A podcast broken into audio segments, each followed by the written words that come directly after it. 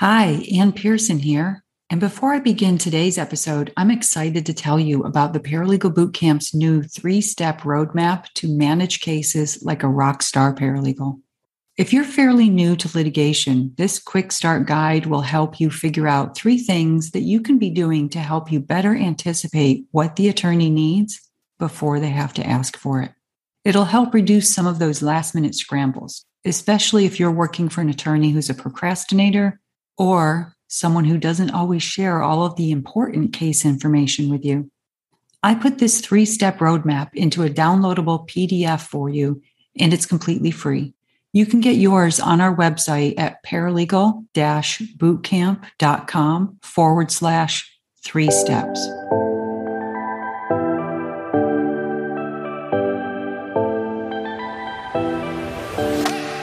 Hi there. You're listening to the Paralegals on Fire podcast show, where you'll be getting tips and actionable strategies that you can use right now to fast track your paralegal career. I'm your host, Ann Pearson, former paralegal and paralegal manager who left big law in the concrete jungle to start my own company, the Paralegal Boot Camp, where we give online courses that help paralegals make more money, increase their job security, and cut out the learning curve. All right, let's jump right into today's episode.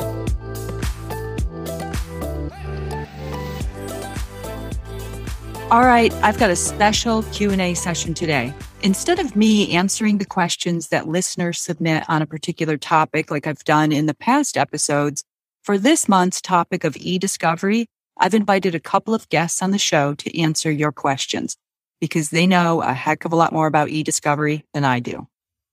So today I'm joined by Andrea Pileggi and Kevin Jeremy. They are with Ricoh's eDiscovery division. Ricoh is a global leader in technology and service delivery. As part of their portfolio, Ricoh offers best in class technology and service based e-discovery solutions for litigation inside of a law firm as well as corporations. Andrea is a senior e-discovery consultant with Ricoh and Kevin is an e-discovery account executive. So welcome to the show, both of you. Thank you very much, Anne. Thank you. So I want to start out because before we even hit the record button today, I have a question that I get asked all the time and I don't even know the answer to. How the heck is it spelled? Is it E dash discovery? Is it small e capital D? Is it big E little d? Because all of them show up as a spelling error in Microsoft Word. Um, I, I, it's little e, big D. I think it's following kind of the uh, the email trajectory. Email used to be big E hyphen mail, and then it was little e hyphen mail, and then it was big E no hyphen mail, and now it's just all little letters email. Um, e discoveries in the little e big D phase. All right. Well, while we're on the subject, can you explain exactly what is e-discovery for those who are listening who maybe are in real estate or they're a brand new paralegal and they haven't been exposed to it yet? Yeah. So, you know, the dictionary definition of it, uh, e-discovery stands for electronic discovery. And um, that is the electronic aspect of identifying, collecting, and producing electronically stored information, or ESI, in response to a request for a production in a lawsuit or investigation. But in simpler terms, and most often when you're talking about e-discovery, you're talking about e-discovery software and processes. And it's really looking through electronic data and trying to find the most relevant to a particular investigation or litigation. Okay, thank you for that. All right, so let's jump in. These questions were submitted by users, either LinkedIn, Facebook, some of them came in by email, and these were from listeners and followers and specific questions. So the first one kind of started with a comment, but she wrote, Well, we don't do e discovery at our firm. My attorney wants me to print it all out, all of the emails, just print them all out. And it's so time consuming. What can I do? That's an interesting uh, and frequently asked question, surprisingly. But to keep it in its absolute simplest um, term for responding, the easiest way to address that would be to advise that perhaps the user upload those emails via an FTP, where a service provider could then load them into a review platform. It makes it much easier uh, to review those documents, those emails. It certainly offers enhanced security, which is a huge focus right now in the industry. Um, not to mention ensuring that you're not losing any information, losing any metadata inside of those emails. You still have the ability to apply markups, redact anything that would be considered privileged, etc. There's also some advanced analytics out there in the industry that would allow for email threading. So where you're not rereading the same email 50 times uh, that were sent over and over again, uh, which I can tell you from my own experience, I see that in my own email. I don't know if that gives you um, enough of a, a, response for this um, person asking the question, or if Kevin, you want to add something to that. But I felt like that was the simplest way to address it.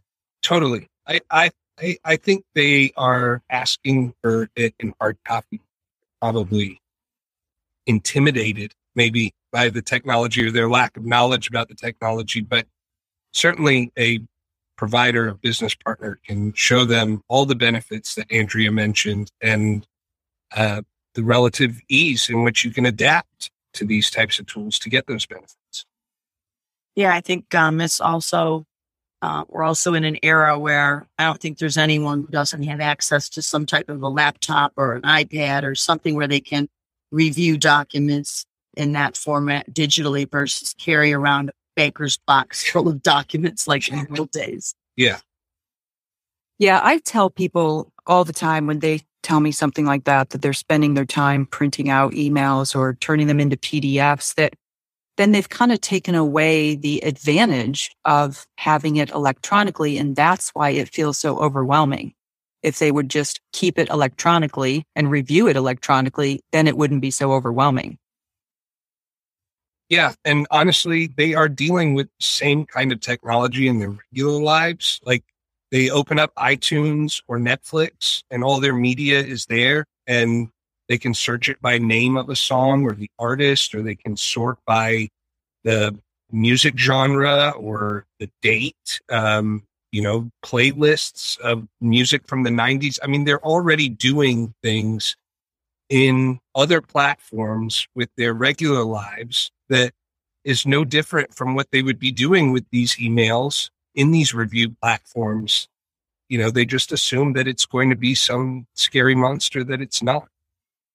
All right. Our next question. Thank you for that, both of you. Our next question comes from someone who wrote, how does a paralegal move into a project manager role or another role with an e-discovery vendor? We've seen a lot of that recently, but how, how would one do that? Well, getting themselves educated taking the initiative for that personal professional development and um, taking the initiative to make themselves familiar with the subject and become a thought leader and somebody who can get things done within the firm. And, you know, right now we are, we're seeing kind of people making choices uh, to stay or leave uh, law firms in the traditional in office sense.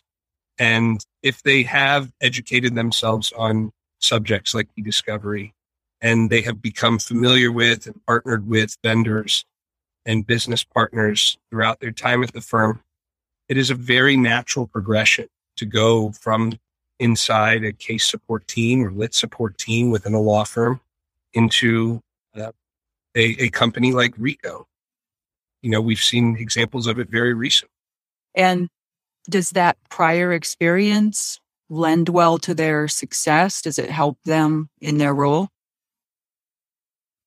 I would say absolutely. Oftentimes, Ricoh will look for individuals that have that type of a background so that they can add not only the technical um, knowledge to weighing in on consulting and advising clients, but also have the background from the legal perspective uh, that a paralegal would have that someone who hasn't, you know, taken a role in the paralegal um, world would definitely bring to the table. So I think that combination of paralegal, maybe senior paralegal, maybe senior litigation paralegal, uh, is a, a, very smooth transition from there into uh, an entry level project manager. And then once that becomes, you know, a little bit more comfortable, they can then roll into more of a senior project management role, which is much more consultative, handling larger cases.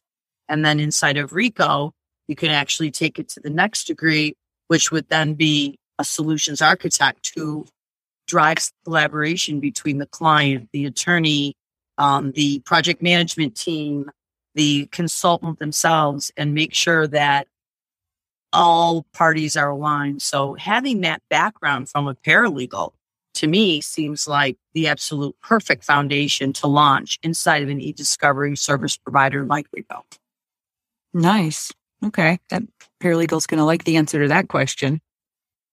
All right. Well, next is my attorney comes to me with a new matter and has a hard drive and a couple of laptops and a cell phone. What do I do? Well, the first thing you want to do is identify a service provider that has the expertise to forensically collect that data in a fully defensible manner. And if need be, have the credentials to be able to testify to the process in which the collection occurred. Ideally, the same service provider would also offer the ability to convert that data from those devices into a viewable format that can be analyzed for the most relevant information needed in that case and then potentially produced for trial. Having a business partner that can collaborate and consult and guide the client through that entire process will definitely drive some cost savings, yet give you the ultimate results downstream for both the attorney and the client. Kevin, anything on your end that you would add to that? No, I think that's perfectly put. So, in other words, they shouldn't start just opening up those laptops and cell phones and going through it themselves. Absolutely not. Self collection can be a dangerous game. Please, by all means, seek out a third party professional, forensically certified company to work with um, there are some corporations that have in-house um, sophisticated forensic teams. There are even some very large law firms that have the same. But if you don't have that type of skill set and the ability to actually testify in a fully defensible manner as to how you pro- how you went through the process of collecting, that can be a slippery slope and an expensive one. And it's not to say that there aren't things that you can't collect that you have to use a forensic collection for, but it is to say you should talk to somebody who knows the difference and the distinctions. You need to make sure uh, because we see it all the time. People say, well, I just had the client forward all of the relevant emails to. Um, well, that's a no no. Uh, it's it's it's a no no, and it's important that you are talking to somebody who you may not end up doing any business with in terms of that particular collection, but they're going to help guide you through what is and what isn't defensible and uh, make sure that the time spent is time well spent and that someone can testify to the manner in which this was all handled. So do you guys offer that? Do I mean can someone just call you up and say, "Hey, I've got this stuff that was, you know, brought in from the client and you can give them that type of information? Absolutely. We um, offer forensic services as part of our portfolio. It's not uncommon, whether it be a departed employee analysis that has to occur or just any particular type of litigation where, you know, the data sits on either an email server or hard drives or external devices and the communication that went on inside of that is going to be potentially relevant to a case. Um, I would also say inside of this discussion, we could take it a little bit broader and say, you know, don't overlook the applications that people are now using that reside on the cell phone or on your laptop, something like WhatsApp or Slack or Teams or Zoom, especially inside of this post pandemic world. Most of us worked inside of, you know, remote tools like Zoom and Teams and the chat that went on inside of that all becomes very much part of any type of evidence or e discovery. And so, you know, when looking at the overall case and where the data needs to be collected from, if you're going to take the just if you make the decision that you're going to do any type of self collection to, to kevin's point make sure that you have worked and consulted with a third party expert that can rely on their own technical expertise that would give you some information that could potentially become very relevant down the line thank you all right our next question comes in from this was from a facebook follower and she says we have a self service platform. I assume that means in house. They're doing their own um, in house e discovery. But there have been times when the case got way bigger than expected, and then it was too late to send it out to a vendor. Is there a way to know when it should be outsourced or done in house? Hmm. So, a couple of things inside of that question. So, you could have somewhat of a self service tool that is what we would consider not white glove, where you've got project managers and consultants holding your hand through the whole process.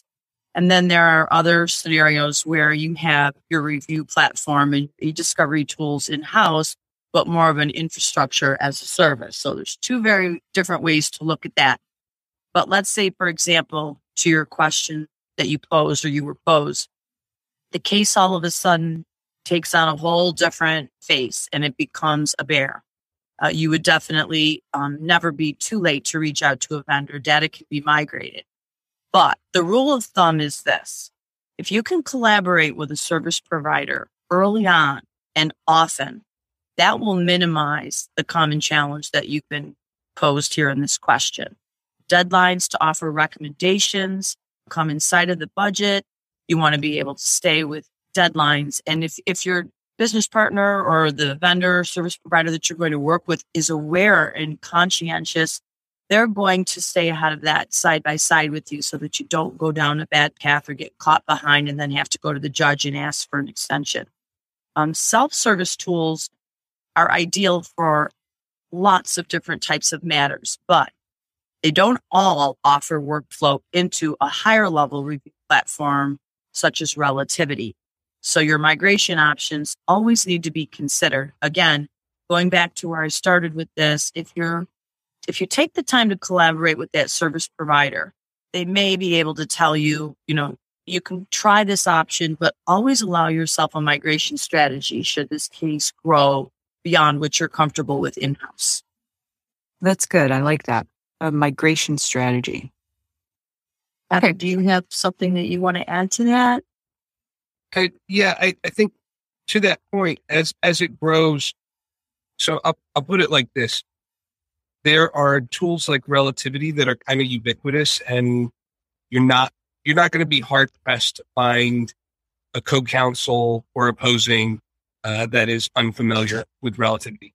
But that self-service tool you might be using from that small uh, vendor or maybe big vendor, but that self-service tool that you may be using may not play well it may not be easy uh, to work in conjunction with opposing or co-counsel or a third party.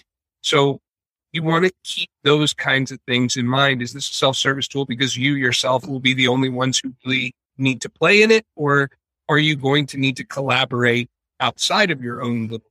And those are again considerations that, to Andrea's point, if you're engaging someone early enough on, they will be there for you to walk you through that. Should those things come up later in the case and not at the outset.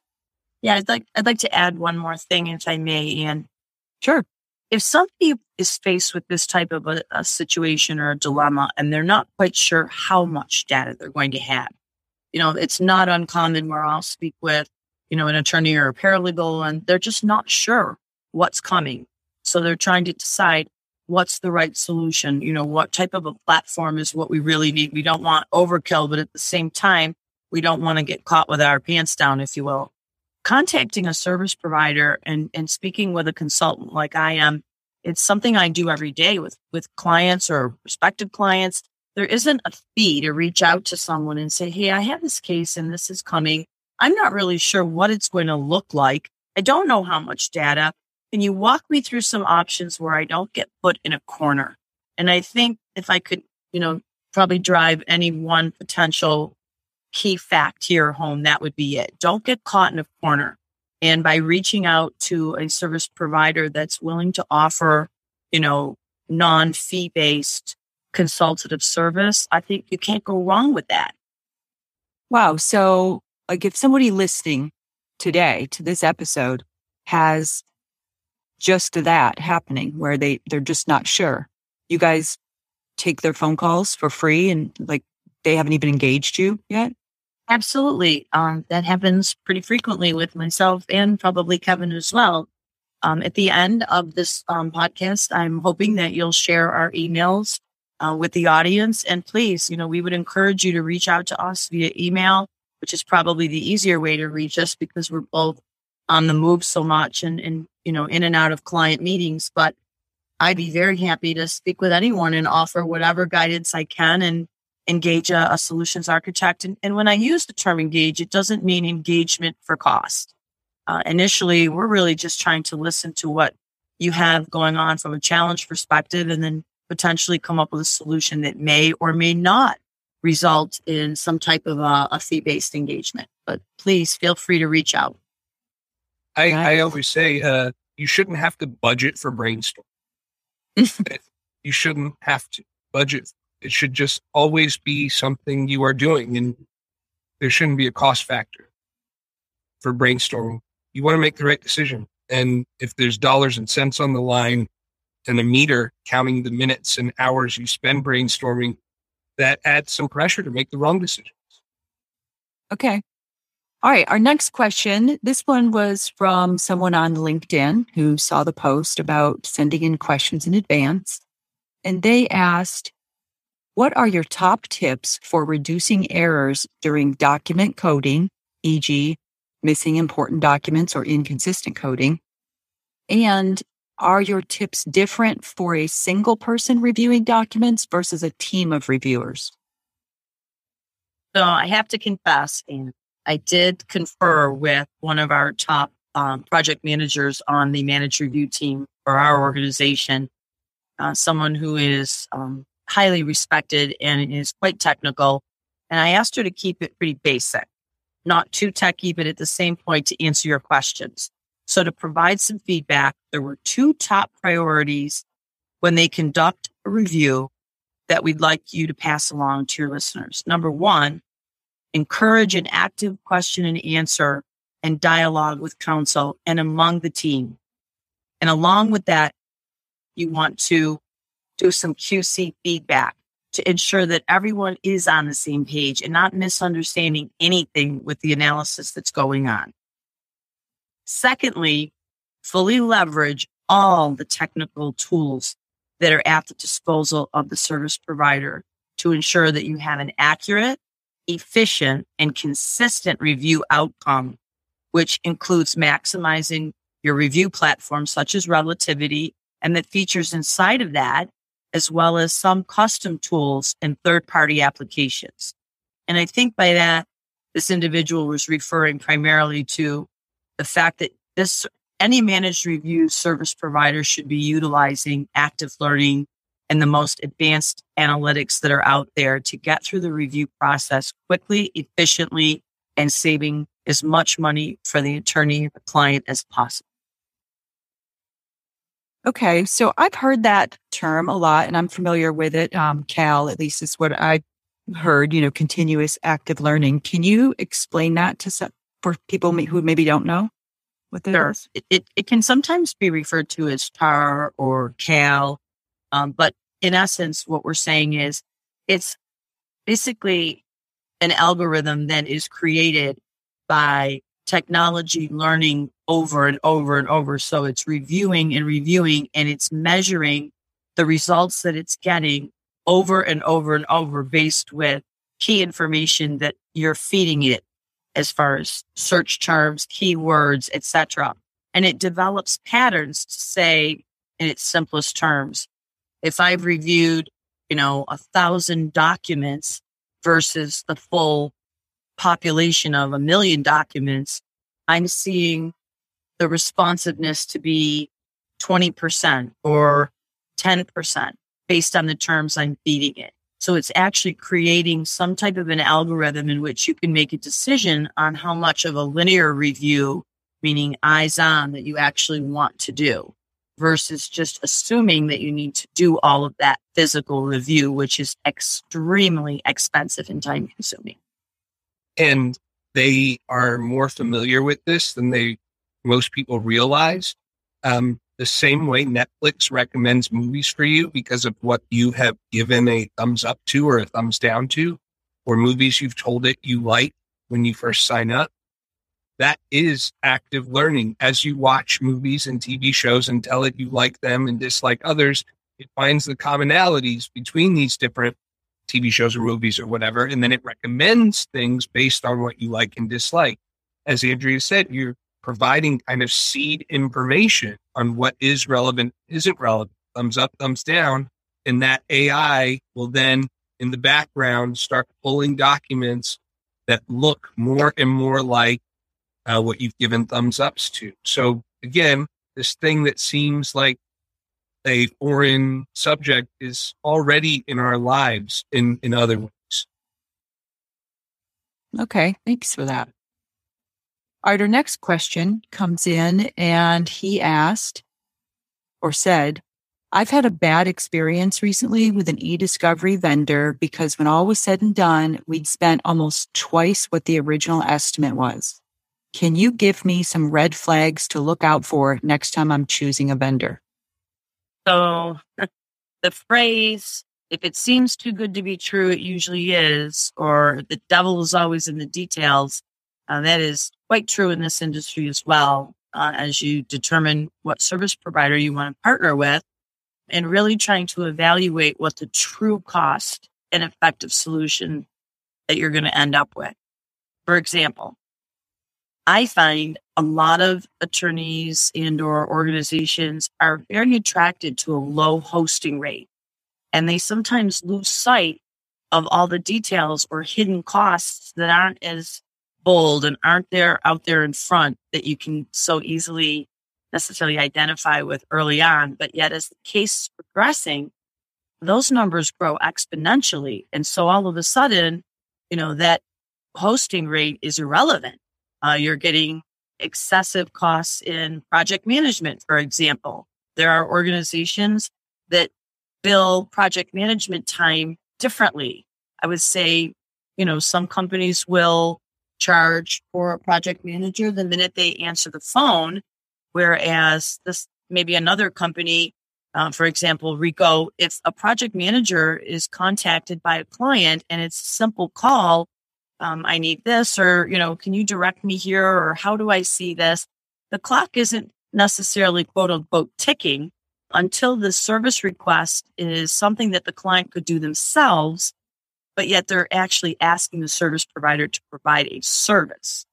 So something as simple as just how project management fees are incurred could be the difference between hundreds of dollars or thousands and thousands of dollars. There's also cost differentiators in how data is culled and processed and produced.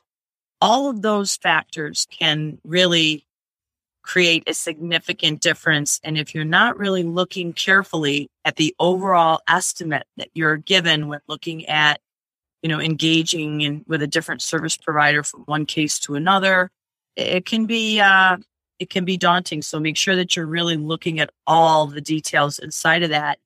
When you're specifically looking at managed review, make sure that you know you're talking to that service provider to find out how early on in the process are they willing to start utilizing that AI, different types of TAR or CAL, as Kevin and I just discussed? 70% of the overall spend on any given matter from an e-discovery perspective will be consumed inside of the review process. And so you absolutely want to make sure that you're proactively working with a service provider that knows your expectation is to use AI and how early are you planning to turn that on? Just a simple example like that could be the difference between a very big cost difference and how you're going to appear to your client at the end of the day when all the invoices are totaled. All right. Thank you for that. Well, I've got a couple of questions myself um, that weren't submitted, but I'm just curious. I think some listeners would want to know. Uh, what kind of trends do you see in e-discovery? What kind of things would paralegals and other legal professionals, attorneys listening to, what, what do they need to be prepared for in the future? Well, I think we're starting to see a lot more corporations embracing the concept of e-discovery and they've explored the idea of investing into their own in-house litigation teams. They're bringing in the technology and the resources. So they're not necessarily re- relying as much on outside counsel to provide that type of service when they're facing litigation.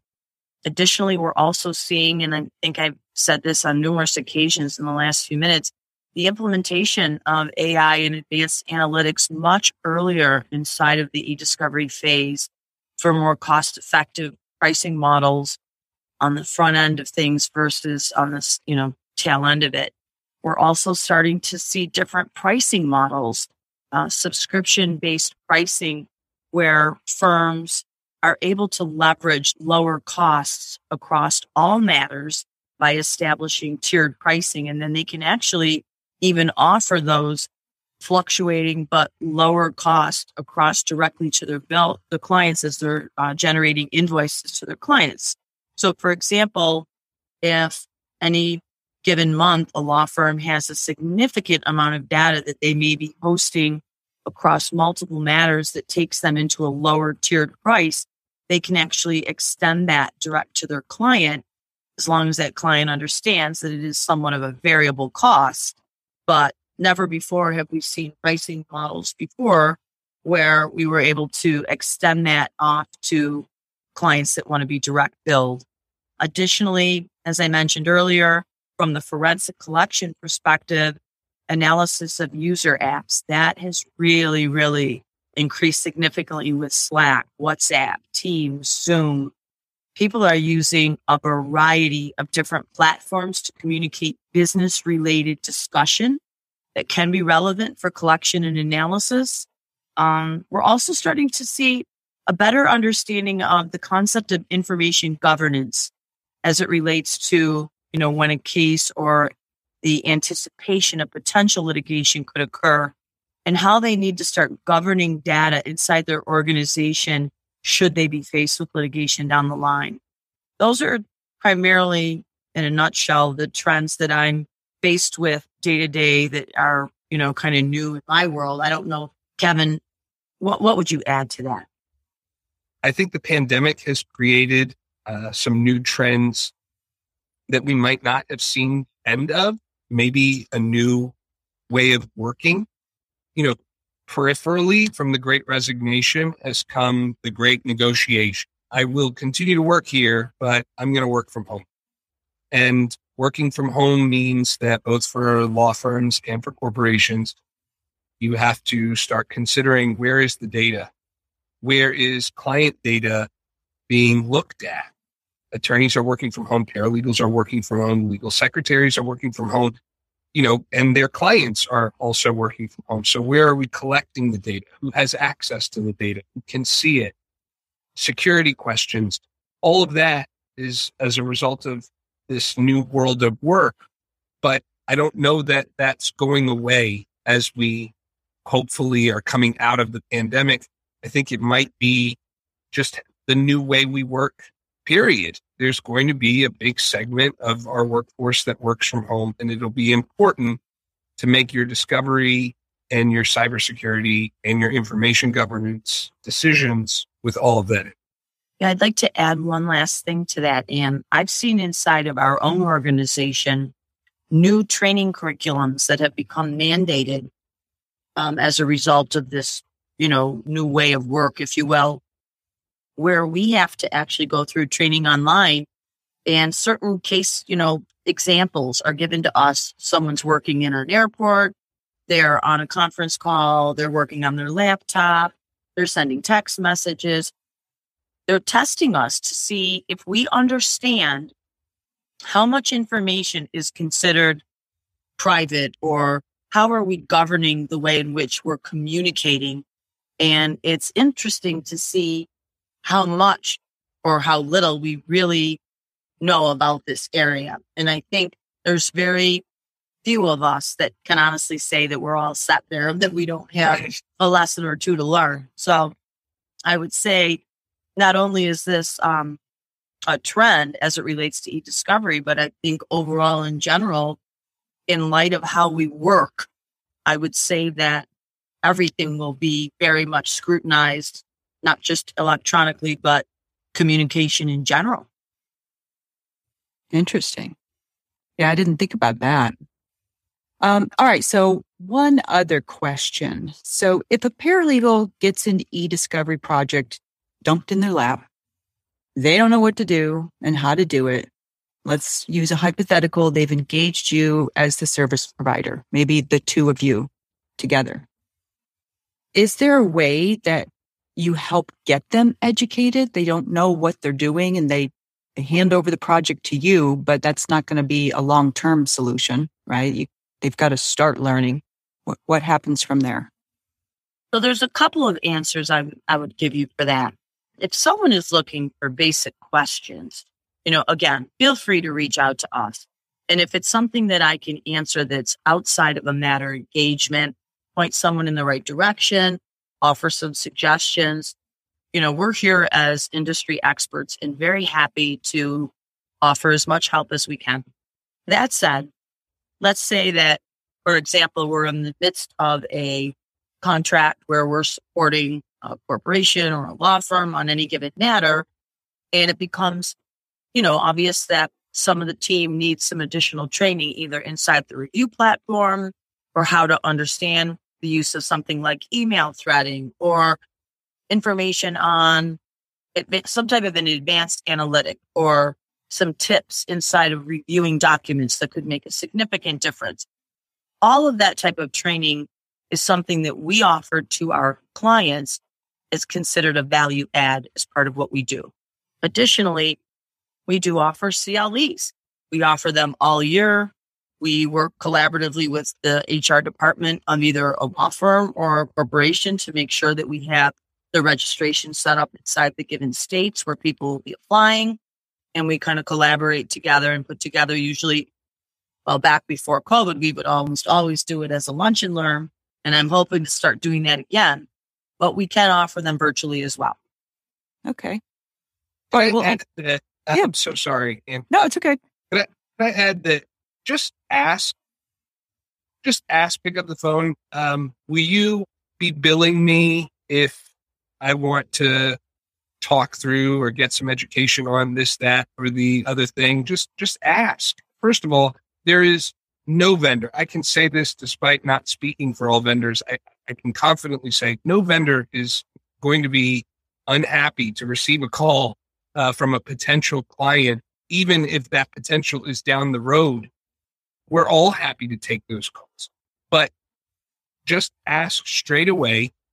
Can you give me time to talk me through this? Can you give me time to educate me on the options? Can you give me the time for me to make an informed decision? Or will you be billing me for that time? If the answer is that there is going to be some consultation cost, project management cost, tech time cost, advisory cost, then you know that's for you to decide whether you want to pay for that or not. In our case, certainly it is an investment into you, into the relationship, and into the client to get you educated. It stands to benefit the vendor as much as it benefits you. So feel free to call and ask the questions. All right. Well, along those lines, then hopefully you guys won't regret giving out your email. But I would love for you both to share a way or a couple ways, if you want, that listeners can do that. That if they wanted to reach out to you and connect and talk through something, or how could they reach you? Let's start with uh, Andrea. I would say the best way to reach out to me and get quick response would be via email. I do travel quite a bit and sometimes my phone is off if I'm in meetings. So I would encourage you to, to send an email. Uh, I've shared my email address with you. So I'm hoping, Ian, you can distribute it to your listeners. But um, I respond to emails pretty frequently. So I would say I'm pretty much living and breathing with um, either my laptop or um, my phone in front of me. And I, as soon as I'm available, I will respond to someone who's looking for some response.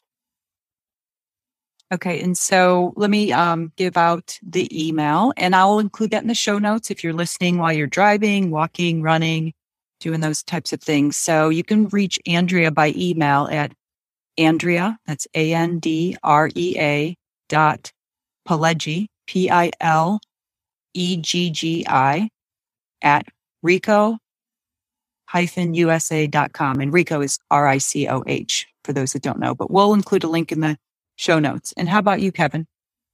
Um, the same thing. They can they can send me an email.